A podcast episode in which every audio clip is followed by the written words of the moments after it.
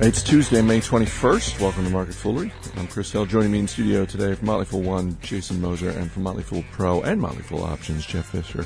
Good to see you guys. Thanks Hey, for being Chris. here. Afternoon. Uh, we're we got a lot of retail earnings we are going to get to. We are going to dip into the Fool mailbag. Is it still the Fool mailbag if it's Twitter? Maybe not. We're going to go to the Twitterverse uh, to answer a listener Yeah, we're all question. about social networking. Exactly. I mean, it's, it's beyond mail. It, it absolutely is beyond mail. Uh, but um, uh, before we get into that, it was uh, on this day in 1881 that Clara Barton founded the American Red Cross, which is appropriate because today is one of those days where we really need the American Red Cross. Uh, for those who uh, pro- probably have heard, uh, but if not, um, in Moore, Oklahoma, which is a suburb just south of Oklahoma City, uh, one of the deadliest tornadoes in U.S. history touched down yesterday. There are dozens of people dead. We don't have the exact count. I think that uh, the, the the death toll is, is still being figured out, which I think only speaks to the chaos uh, that's uh, that's happening in Oklahoma. But needless to say, our, our thoughts are, are with the victims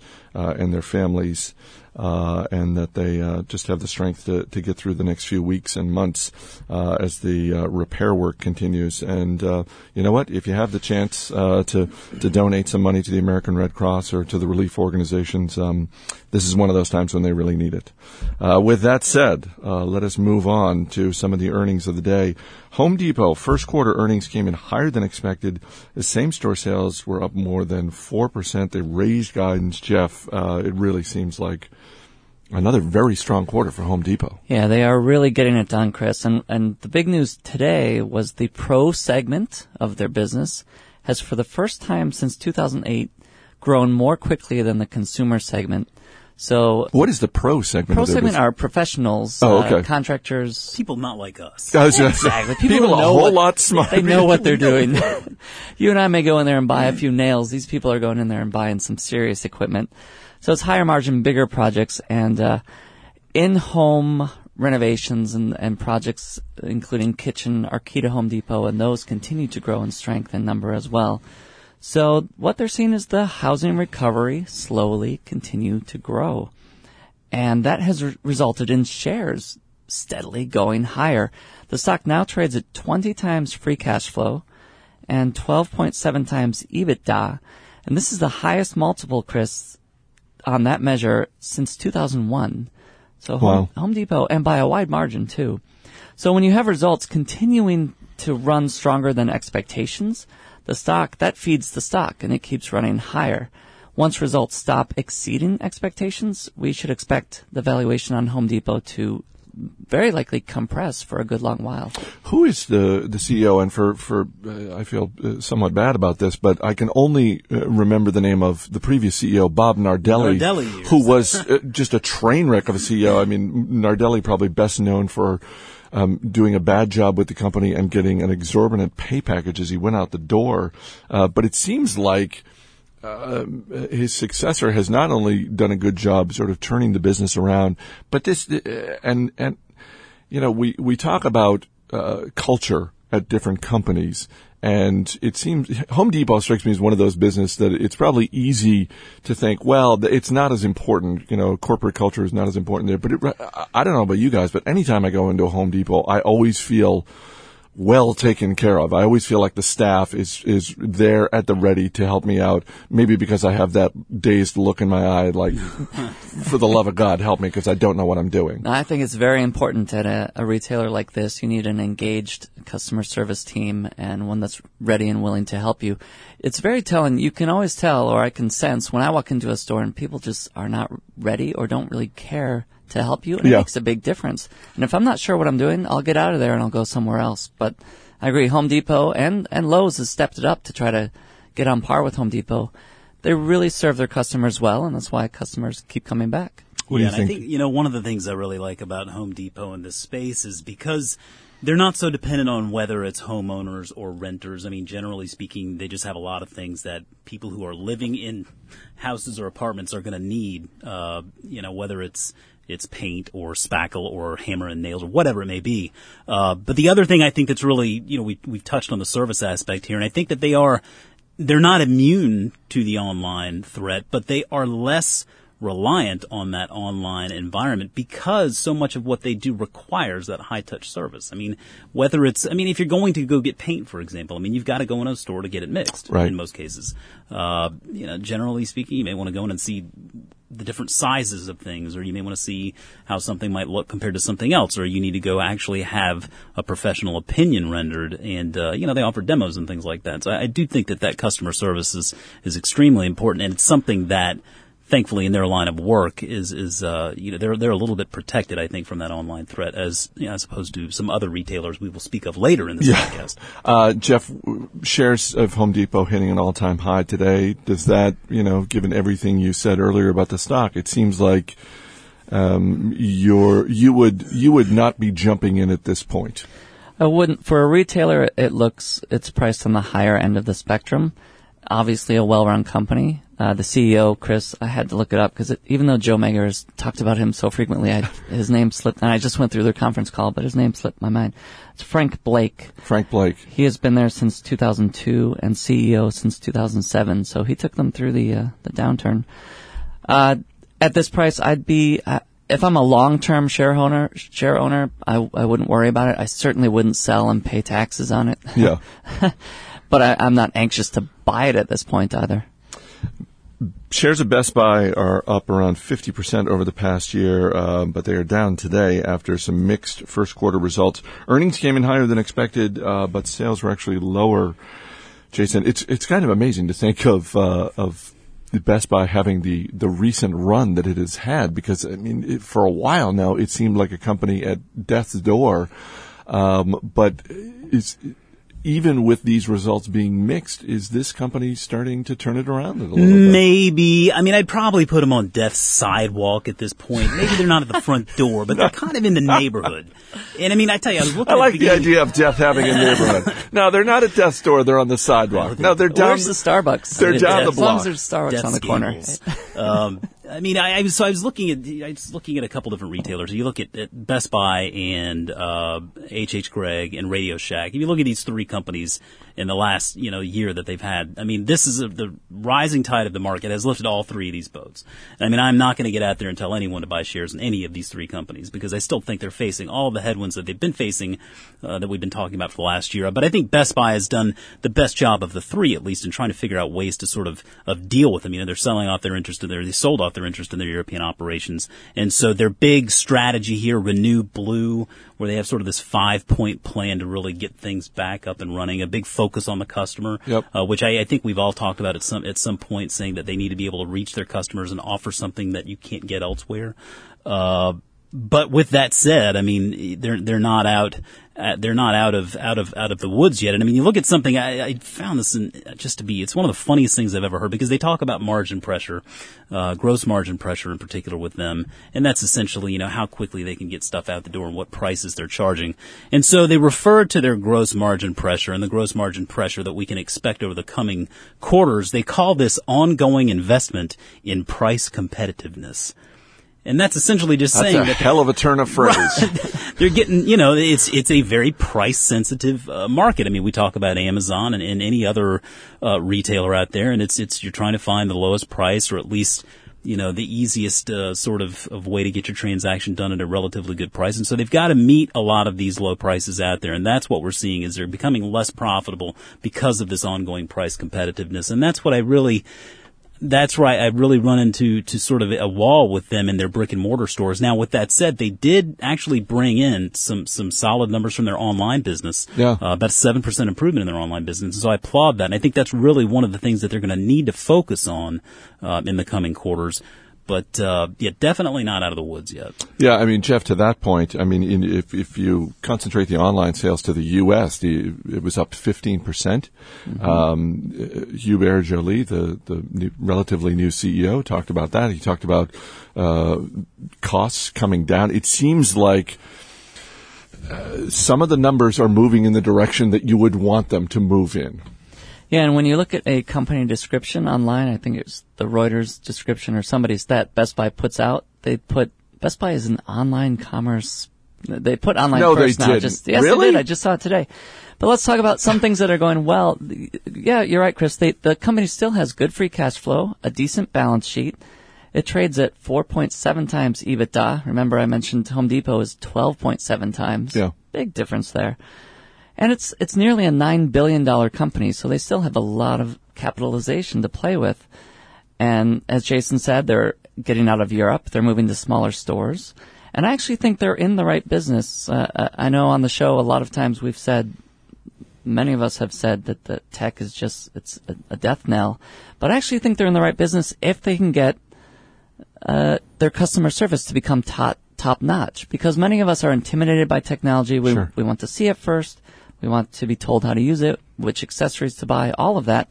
So if they can compete on price and offer great customer service, that's going to be a place that people want to go to for their technology. The challenge is how do you keep matching Amazon and other online stores on price and provide great customer service, great delivery?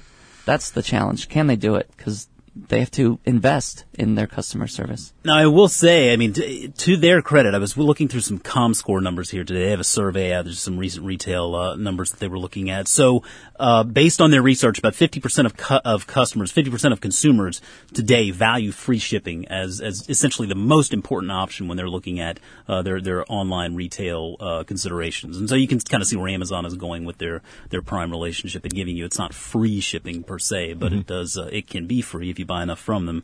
Um the other issue was the tax situation here. Now we know this is kind of going back and forth, and and ultimately, I think at some point here you're going to see Amazon collecting sales tax, uh, you know, from from consumers, and how important that was to consumers. And, and it sounded like that a little more than half said that charging sales tax would make them less likely to purchase something online.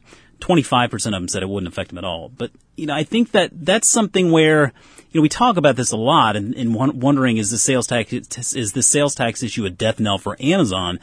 It may be. And I think that's why you hear people say that it might make them less likely to buy something online because I still think at the end of the day, the people who are more ingrained in, in their shopping behaviors online, they're probably going to stick with that for the most part. If you're going to be paying sales tax anywhere you go, uh, now what Best Buy can do from this, you know, knowledge that we have here is potentially offer out some more free shipping uh, offers uh, and whatnot, and that might be able to sort of help boost that online traffic as well.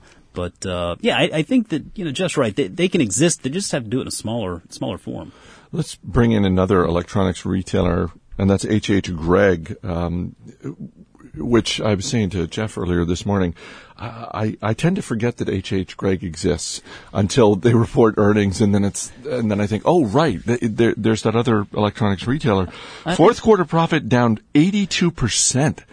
That's just horrible. Yeah, And- so and- they're, and- on death's front step. I was just going to say, uh, for for all the talk we've done in the past, and I think it was legitimate at the time of Best Buy being in in trouble. Now I look at H H Gregg as saying, well, no, I think they're they're number they're they're in the pole position in terms of electronics bricks and mortar retailers that are in trouble. And they're tiny too. They have a four four hundred fifty million dollar market cap, so it could qualify as a small cap. The last thing I want to buy is a small cap electronics retailer, one that has almost no free cash flow, only forty eight million in cash. Uh, so I, I'd certainly be worried about their size, their ability to finance growth, their ability to be competitive on price across the board. Uh, the funny thing is they trade at a slightly higher multiple than, than Best Buy right now. Why is that? I have no idea. potentially for the cash they have on now, the books. Maybe I don't know. Not much cash. I don't want to uh, rifle through your playbook, Jeff, but I know that in the uh, the services that you run, shorting uh, is uh, a technique that you use, and I'm just wondering: is H. H. Gregg a short candidate? Um, if not for you, just for people in general, because I, I don't, I've never shorted a stock before, but I look at HH. Gregg three years ago trading at thirty dollars a share, now trading at around 13 and I just think, I, I, I, I cannot imagine that this company survives in any meaningful way on its own. I'll just say three it- years from now. it- yeah, it looks like a much more viable short candidate than Best Buy ever did, and Best Buy didn't to me because it was still producing strong free cash flow, and it was priced very cheaply. And uh, both of these stocks are have more than doubled this year, by the way. Um, so HH Gregg, I, it's possible it isn't losing quite enough money yet, despite a, an abysmal quarter, to want to pile in and short it. Uh, So profits at, at down this 80, price. profits down 82%. That's not enough for you. you Not enough, yeah. If you're going to short it, you need it to be in much worse shape. I mean, it, it trades at five times EBITDA, so it's in takeover category price price wise. You know, seven eight times multiple could could attract somebody. Did Brian Hinman promise you a dollar for every time you said EBITDA on this podcast? No, he didn't. Oh, Uh, okay. Fifty cents. I would say with HH Gregg, I, I found this in a call this morning, and th- uh, something that would concern me, and it might actually add to a short argument here. I mean, I I, I don't short anything just because I think your chances of losing are seem to be greater. But uh, you know, they are going to be chasing after customers, and one of the ways that they're going to be doing this is they're going to increase their credit offerings. Whether it's leasing to own or chasing after second tier credit customers that can't get an HH Gregg card because their their credit score is too low, uh, that to me is well, I would call that a red flag Yeah. because now all of a sudden, you know, if it works out, that's fine. But I think that one thing we have seen over the past few years here is that uh, you know there there have been a lot of uh, a lot of people with with less than stellar credit, and when you start bringing in more of those types of buyers to your store, I think that your chances of collections, uh, you know, collecting on those are just going to be a little bit lower. So it could be something where they may not see something over the over the coming year from that, but it's, it could be a potential issue down the road if they if they have trouble collecting, uh, you know. Yeah, one Sales. of, and what they don't, what they lack. One of the best shorts I've ever had, Chris, was Movie Gallery. If you re- remember, I them. remember Movie Gallery. They outlasted somehow Blockbuster.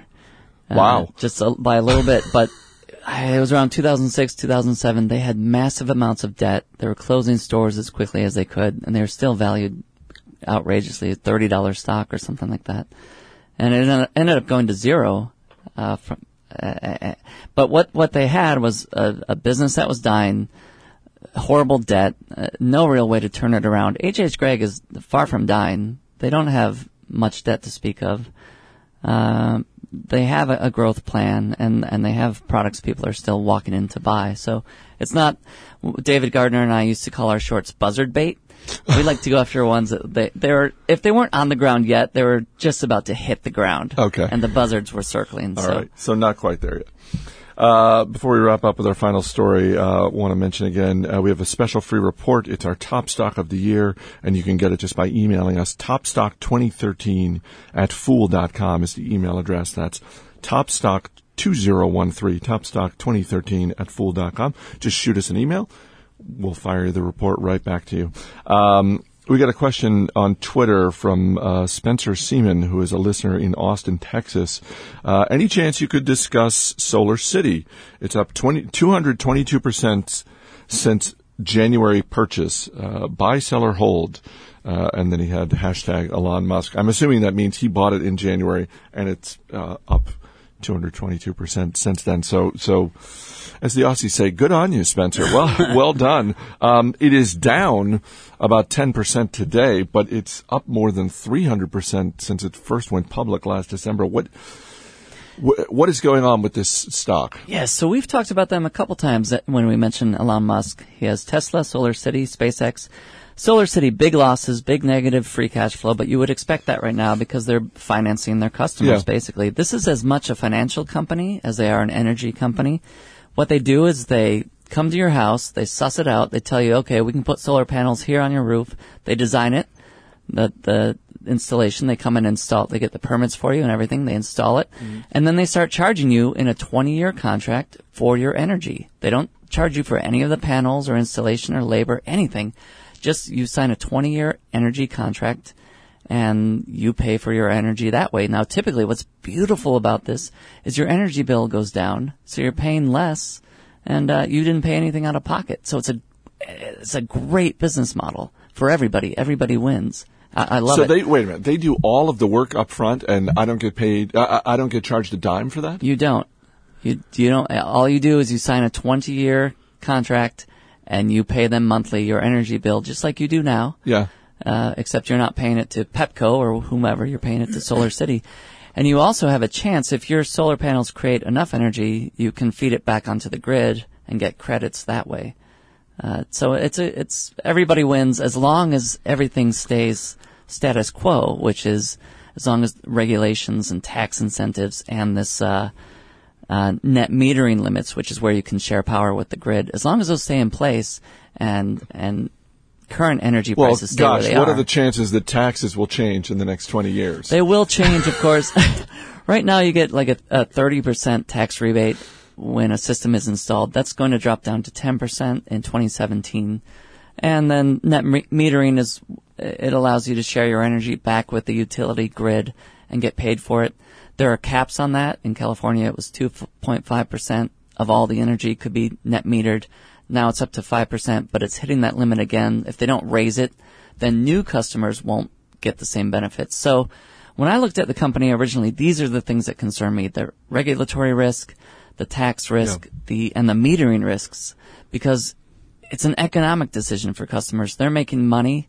They're paying lower energy bills as long as everything is as it is right now. But if any of these things change, they may not see much cost benefit at all to installing these panels up on their. up Don't on forget their the unforeseen extended periods of darkness. I mean, that's got to be one of the biggest risks here, right? I mean, when the machines rise and, What if- uh, and the matrix happens? what if an eclipse gets stuck?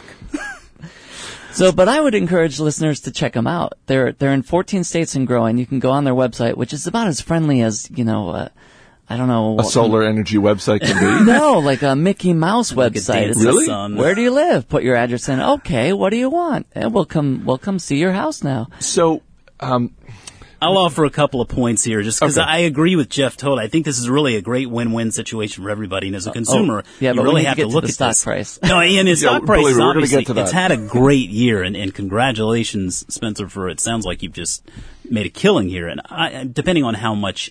Uh, this this takes up uh, in your portfolio. It's it's hard to say whether to to you know sell it or hold it or whatever. I mean, I, I tend to think that these are the kind of companies you want to hold for really long periods of time. I certainly would never bet against Elon Musk. He owns 27 percent of this company, and uh, the guy has just proven to to not give up. He's a very tenacious, uh, innovative guy. Uh, one thing just to keep in mind uh, that there is a lockup period because this is a relatively new IPO.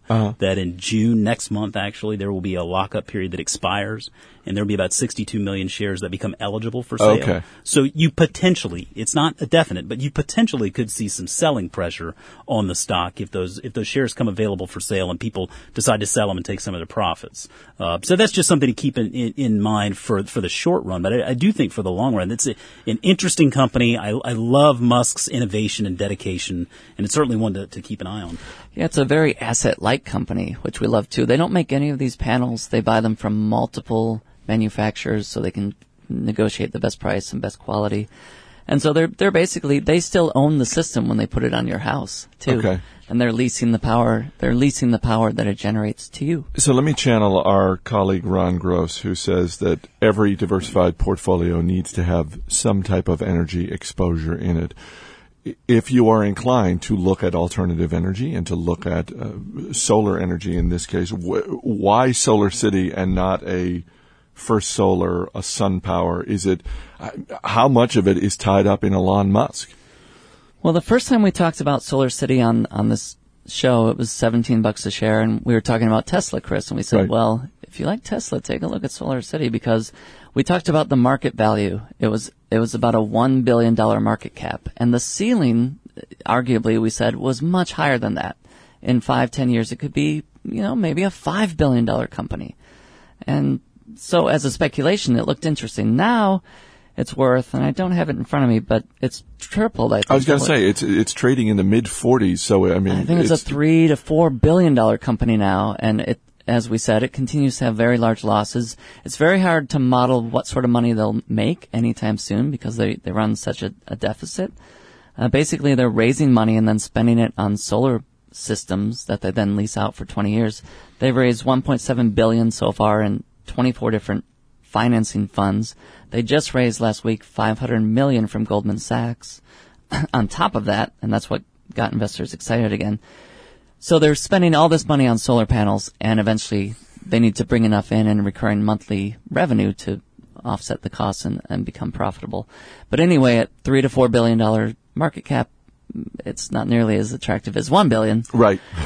If it's a small part of your portfolio, as Jason said, and you want to own it for five, ten years, you know that it's a rule breaker type of thing to own. Well, and back to Spencer's question when he's thinking about, you know, should I, you know, buy, sell, or hold this? I mean, we, we talked recently about the tax implications, and if he bought it in January, then he's obviously half a year away Yeah, he's- he's still from short- getting significant uh, uh, tax benefits. And I, I mean, that's where I would probably, I mean, again, unless he's way overweight, and I mean, if you're way overweight in something like this, then it probably would make sense to maybe pare back that position a little bit just for diversity's sake. Uh, but, you know, I mean, there are a lot of things that this business has that are very attractive. I mean, they don't get, they don't get stuck in that lowest cost provider wins game of the solar panel producers. I mean, there are some switching costs involved. I mean, once you get someone with that system on their house, I mean, they're they're they're not going to be just up and switching two three years down the road to another provider, most likely. So there are switching costs involved there too, uh, and, and just that that long term relationship. And so if they can continue to be a service oriented company and really bring you know 100% a grade A customer service, uh, I mean, I you know, it's it's a really interesting story. I look forward to watching it play. It could be out. great, a, a great long-term annuity type of business. But he has to be prepared. It could do a round trip. It could be back at 20 Yeah. in, in three Yeah. months, and then who knows where from there. That's what makes this stuff fun. That's right. All right, Jason Moser, Jeff Fisher, guys, thanks for being here. Thanks. As always, people on the program may have interest in the stocks they talk about, and the Motley Fool may have formal recommendations for or against. So don't buy or sell stocks based solely on what you hear. That's it for this edition of Market Foolery. Our producer is Matt Greer, back in the saddle after being out with a sick bug. I'm Chris Hill. Thanks for listening. We'll see you tomorrow.